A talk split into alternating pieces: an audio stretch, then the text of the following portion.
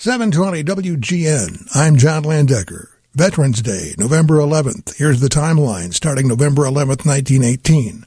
Armistice, ending World War I, begins at 11 a.m. In 1919, President Woodrow Wilson proclaims November 11th as Armistice Day. November 11th, 1921, the first unknown soldier is reburied at Arlington National Cemetery. The tomb has the words inscribed, here rests in honored glory an American soldier known but to God. May 13, 1938, Armistice Day becomes a federal holiday. June 1, 1954, President Dwight Eisenhower signs a bill changing Armistice Day to Veterans Day in order to include all U.S. veterans. May 30th, 1958, unknown soldiers from World War II and the Korean War are reburied next to the unknown soldier from World War I. 1968. Congress changes the date of Veterans Day to the fourth Monday in October in order to give federal employees a three day weekend.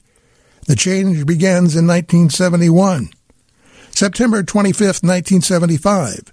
President Gerald Ford changes the date of Veterans Day back to November 11th. The change begins in 1978. May 28, 1984, an unknown soldier from the Vietnam War is reburied in Arlington National Cemetery. In 1998, he is identified through DNA tests as Michael Blassie, a 24 year old pilot shot down in 1972 on the border of Cambodia. Henry Langrehr served in Europe in World War II with the 82nd Airborne Division. He is the recipient of two Bronze Stars, two Purple Hearts, and the French Legion of Honor. Author of Whatever It Took, an American Paratrooper's Extraordinary Memoir of Escape, Survival, and Heroism in the Last Days of World War II. The true story of an American paratrooper who survived D-Day, captured and imprisoned in a Nazi word camp, and a daring escape to freedom. And Henry is with us now. Thank you for joining us, Henry. And first of all, needless to say, thank you for your service. Well, thank you. Thank you very much. You know, not to make any more of this than it is, but you are 98 years old. You are obviously able to relate to us your story. And I think, you know, I was researching your history and some of the things mm-hmm. that you made reference to. And there was a point where I believe you're at Auschwitz as a German yeah. POW, and you see the Germans stack up these bodies just in front of you, naked, women, children, no clothes, no nothing, shaved, dead, body after yeah. body after body. And you said, I believe, I'm paraphrasing, you know, if they covered it all up, nobody would ever believe it because no one would have seen it. And you know, if no one was around to tell the story that you tell, nobody would believe it either. At least that's my opinion. And I mm-hmm. think that's I think that's one of the great services to mankind that you provide is that you even at 98 you are blessed with the ability to recall and tell the story to people who may not believe that any of this happened, or maybe they think ah, part of it happened. But those stories that I hear, they're so horrible that could not possibly have happened. But yet your eyewitness account proves that it does. And I think that's unbelievably important. Can we start at the beginning when you drop out of high school and decide to enroll as a paratrooper or just enroll? No, as a paratrooper. You were able to, at what, you were 16 at the time? No, I was, uh, I wasn't quite 18. Oh, 18. And you could make yeah. the decision at the time in enrollment into the armed services that you could specifically be a paratrooper? Yes, they wanted young men. Well, yeah, that's an understatement. Um, what was about the paratrooper uh, service where, you know, it's one thing to be on the ground and you're in the army and you're in the infantry, but it's another thing to be up in an airplane and jumping out with a parachute that is not anything like the parachutes we've seen today. What, That's right. What, what was it that attracted you to that particular branch of the service? Just the thrill, well, of, ju- thrill of jumping out of an airplane? Yes. No, you know, uh, we came out of the Great Depression. Yeah. And, uh, you know, uh, money meant a lot to us. So the paratrooper paid fifty dollars a month more, uh, than the services, and uh, we got jump pay for fifty dollars more. Yeah. So uh, that's the reason I did it. But of course, out of patriotism too. Of course, out yeah. of my class, out of my class in high school, uh, about forty percent of the boys all had enlisted in various branches of the service. You say that you were a child of the Depression, and needless to say, many of the people who enrolled in the armed services in World War II also went through that era of Yeah. American history. Is there something about going through that that you think motivated you to enlist? Because, you know, as we look back, for those of us who didn't go through the Depression, it seems like a, obviously a very trying time for everybody.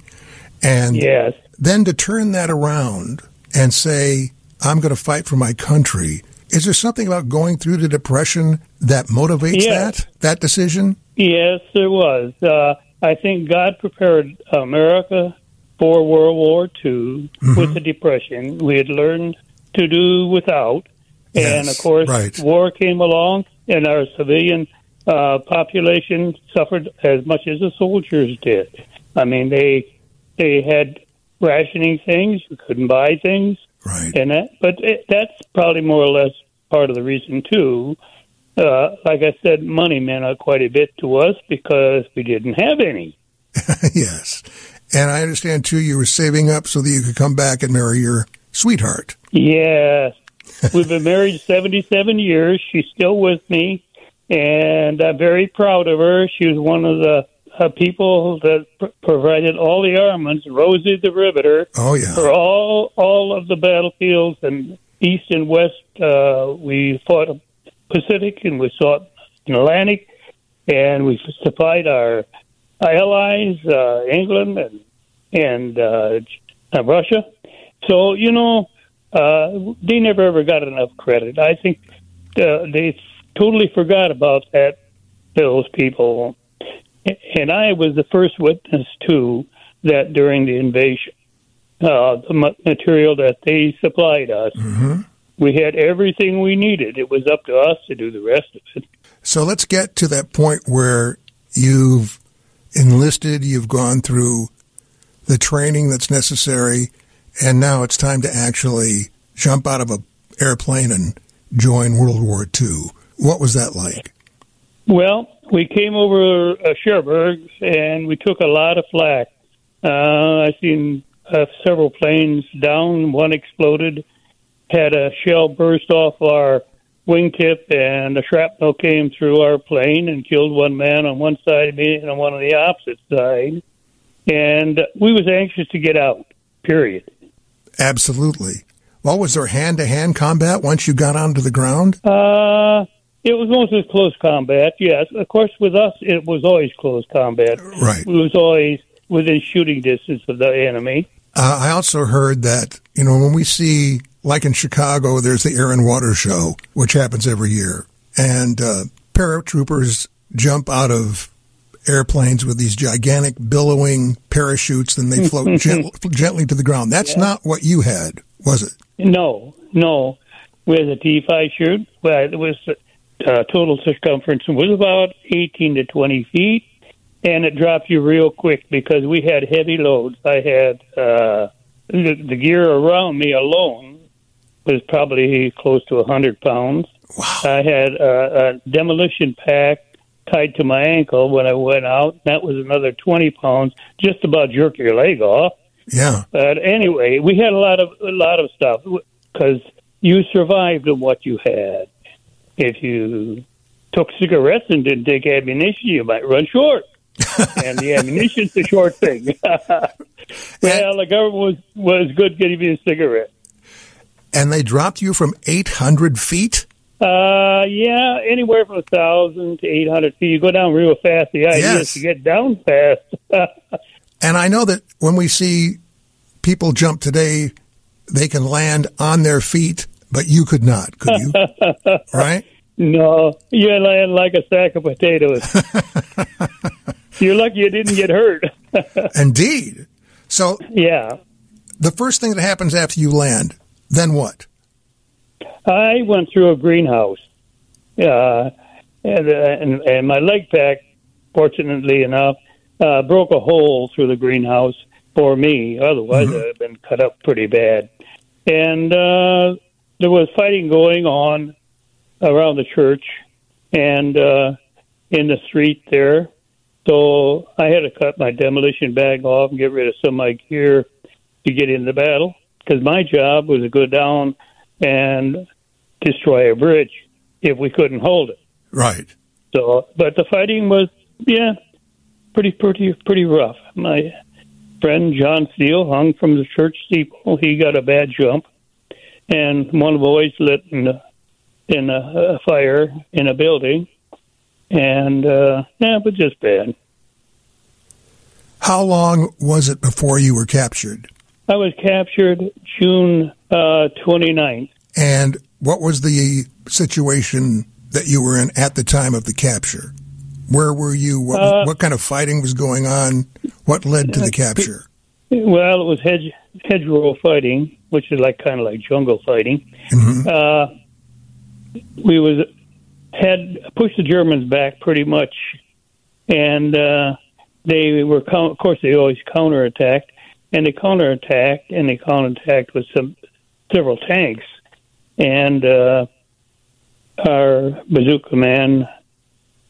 I turned it around to see if I could find him. And yeah, he was there all right, but he had been shot mm-hmm. and he was down. But he had the bazooka, and I was going to get the bazooka, but the tank had overrun our position, and the one tank aimed. I thought he aimed right at me with that big gun, and but he was firing at something behind me, and the shell lit behind me, and uh, I didn't know anything till I ended up in a hospital in France. Behind enemy lines. This is a German hospital. Yeah. Yeah. A German hospital, right. And right. how how did the Germans treat you as an American POW?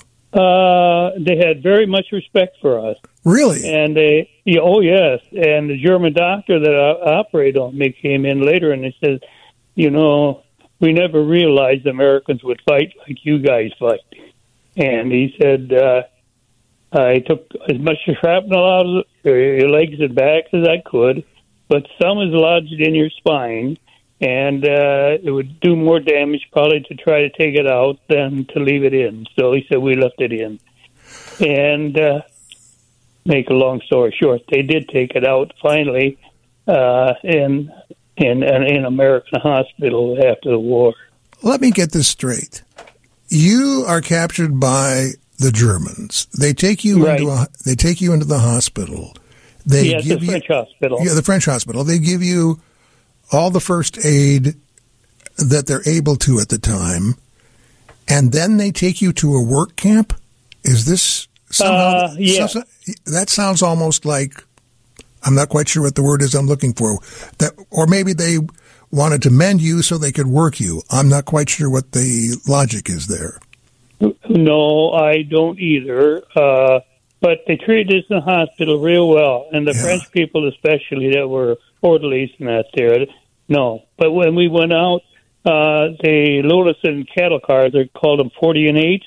Yes, and and uh, that was so overloaded that actually you couldn't sit down. You stand, and then a friend would uh, sit down, and so on. But and food and water in the trip was almost negligible. And it, well, I just felt like they either try to kill you on the train or they're going to work you to death in the camp, which was the way it was. When you got to the camp, what kind of work did they give you? I worked a quarter of a mile under the ground in a coal mine. Wow. And how long did that go on? Uh, I worked uh, you know, time just slipped by. I didn't. True. I true. Didn't, didn't know. Right. But uh, but to say I was probably maybe maybe two three months underground. And then, is there another transfer on a train to Auschwitz? Uh, yes, that's right. Uh, we went to Camp 12A, which was a camp where they bought the prisoners and then divide them up and send them out onto these work camps or farms or whatever it was. Yeah. And uh, but the mines were the worst place because they actually wanted to work people to death there. Right. And you did, I believe, witness what many of us have seen in documentaries and also dramatic retellings of the treatment of prisoners in Auschwitz that trainloads of people would come in, they'd be separated by gender, sex, and then the next time you'd see them, they'd be naked, shaved, and dead, whether they were men, yes. women, or children. Absolutely. Yeah. Uh, I didn't see it, but I could hear the dogs when they Ugh. took them off the train. Yeah. They had dogs kind of walking and keep people in line and that, you know. And uh, I could hear, we could see and smell the smoke, you know, out of the stacks. And anybody that ever, ever, ever said it didn't happen is totally misinformed or don't want to realize it. So how the humanity can be so depraved that they would do things like that. And they stacked the bodies next to the fence where you were. Yes, well, where they they couldn't do them all at one time. Uh, the God. furnaces wouldn't take all of them. Ugh. So uh, they had to stack them up someplace. They stacked them by our fence, and uh, then they would come out and get on little carts, pick them up, and and bring them back in as as the bodies were burned. How did you mentally handle all of that? Well, you know, you're young and you've been toughened up so much. You know, it it, it was just totally against us, and we all felt because our uh, compounds. Well, we might have got ahead of ourselves just a little bit. Uh, the air raid was in in the town of Auschwitz, where they had chemical plants, mm-hmm. and in in the process of the bombers bombing that, the fighter planes come down and shot up the trains in the yard there. Well, they shot up our train and stopped just behind the car behind us. And uh, the estimate, what some of the guys were saying, was probably they might have killed about a hundred prisoners of war. And then they built a compound out of barbed wire around us against the fence at Auschwitz, and that's where we saw them stacking the bodies. Wow. Let's get to how you get the hell out of there, if you don't mind my language. yeah. Uh, uh-huh. How'd you escape? Uh, well, uh, another friend of mine was a paratrooper who had been wounded and captured, and he was working in the mine with me there. And uh, uh, usually on the way back, we might talk a little bit. You couldn't talk too much because the guards were there and they wouldn't allow. But they, we would talk a little bit. And he says, Henry says, we've they're going to work us to death here. So uh, we've either got to have some kind of a plan to get away, or we're going to die in the mines. but before before that, when we first came to that camp, it was kind of a a, a big. It must have been a factory or something turned into a POW camp, big big, big brick buildings. Anyway, commandant called us out, and we all standing out there, attention, and and he gave a little speech and he said, If you try to escape from this camp, you'll be caught and you'll be shot. Mm-hmm. That happened twice while we were there. That they shot people, they called us out, lined us up, and they shot the people, put them in coffins, or wooden boxes, I should say, and uh, had us all walk by him and said, "This is," and he said, "This is what's going to happen to anybody that escapes." Well, you know, it was either dying in the mines or trying to escape, get shot. Mm-hmm. But it, we decided we'd try to escape. And how was that accomplished? Well, it was a cold, rainy night and we was marching from the mines to the camp, which was about eh, maybe a mile and a half, two miles. Anyway, uh, it was r- raining pretty good, and it was a cold rain. It was early in the spring, like, and uh, we passed some undercover and Macmillan says to me, "Let's go." So we did. We took off in the underbrush, and I heard somebody say behind us, "Good luck," and uh, we were off and going. So there was no premeditation. This was a spontaneous move. Yes, it was. Well, we had planned it uh, to escape when uh, we had the opportunity. And Opportunity, that time, we, right. I, I I skipped ahead a little bit. Uh, we had the opportunity. Well, that time usually you had two guards in the front, two guards in the back, and two guards in the middle. Well, the two guards in the middle, for some reason or other, weren't there. So that gave us the opportunity to escape. Otherwise, they pretty well watched you all the time. It was an SS camp, Yeah. and they're miserable people. And uh, I don't have to tell you that No, they treat you really bad. They really treat you bad. Yeah. Well, you you know you're not obviously since this you're being treated the way you were in the camp. You're not being nutritionally fed. I can't believe that you're at your epitome of strength, and so now you've suddenly jumped into no no man's land, into the brush, escaping Yep. from the PO, from the camp. Uh, Yep. Not in the, not in the best physical shape.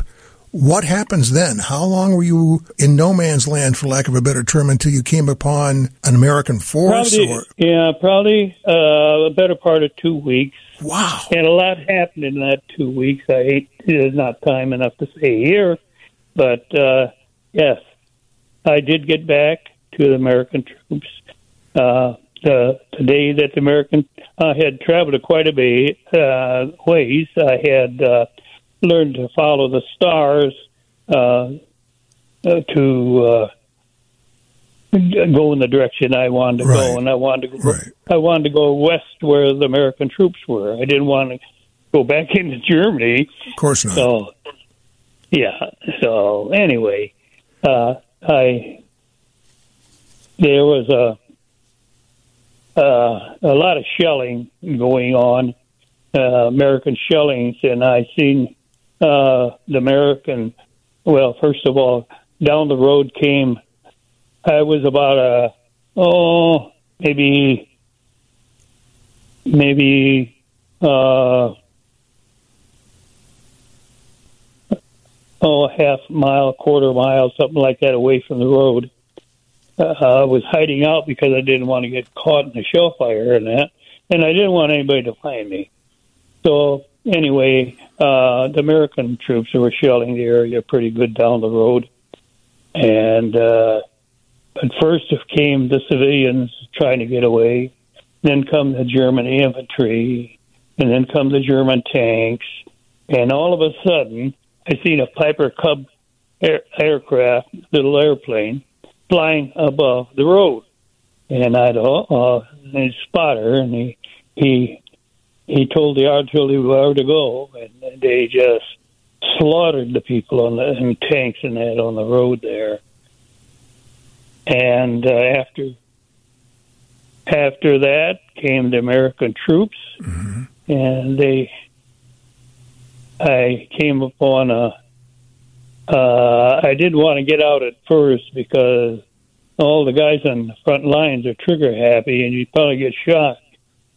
So I came out after a while, and I seen American troops coming down the road. I waited a little while for them to pass, and uh, I came down on the road, and I met met a guy in a jeep. He had a radio in the jeep. He was talking to somebody, and I tapped him on the shoulder. And I think he would have about died. he, he said he, he said something in the language I don't think I want to say now, but uh, in, in the end, he he took me back to their base, uh, the headquarters, and back there they gave me a new uniform. You wouldn't believe it that that airborne uh, uniform lasted all the way through the coal mines and and all the way through my escape. And they gave me a new one. I should have kept the old one for a souvenir. Well, Uh, needless to say, I'm sorry. Go ahead. and then they flew me back to Camp Lucky Strike, where I was for a while, and uh, we was, of course, hungry. well, during my escape, which uh, I had to do a lot of things to get food, and mm. I don't really, you know, want to say right. what I had to do. You know, I understand. But when I escaped, I did have the pistol and the ammunition from the man I killed that shot my friend in the barn. Wow. wow. When we escaped. Yeah. It, we got ahead of ourselves just a little bit. We missed that part. oh, you got to it now. Uh, that's okay. Yeah, yeah. Well, when we escaped, we didn't realize there was a village close by, and the Volkssturm, they were the guys that uh, uh, did police work, and that they were people that were injured in the service or whatever. Anyway, they were the policemen in the area, and there was a barn there, and we both ran to the barn. And the guy said, "So halt."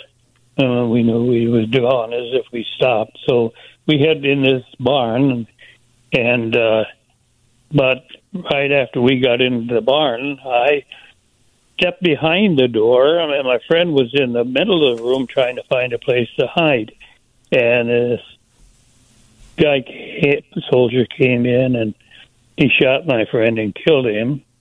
And I had a two before that they used to put in the the door. They had two angles on. You know, they slipped the two before in to lock the door. Mm-hmm. So that two before was behind the door, and I hit the guy across the mouth with a gu- two before and killed him, and took his his gun and ammunition and took off because the dogs were starting to bark. Wow. There's a lot more to it. It's just that's tidbits. well, it certainly is enough for us to get a small glimpse into the peril that you put yourself in the service of your country.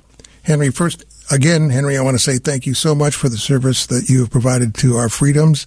Um, I want to remind folks that Henry has a book, Whatever It Took, an American Paratrooper's Extraordinary Memoir of Escape, Survival, and Heroism in the Last Days of World War II, which you can obviously tell um, is quite a story.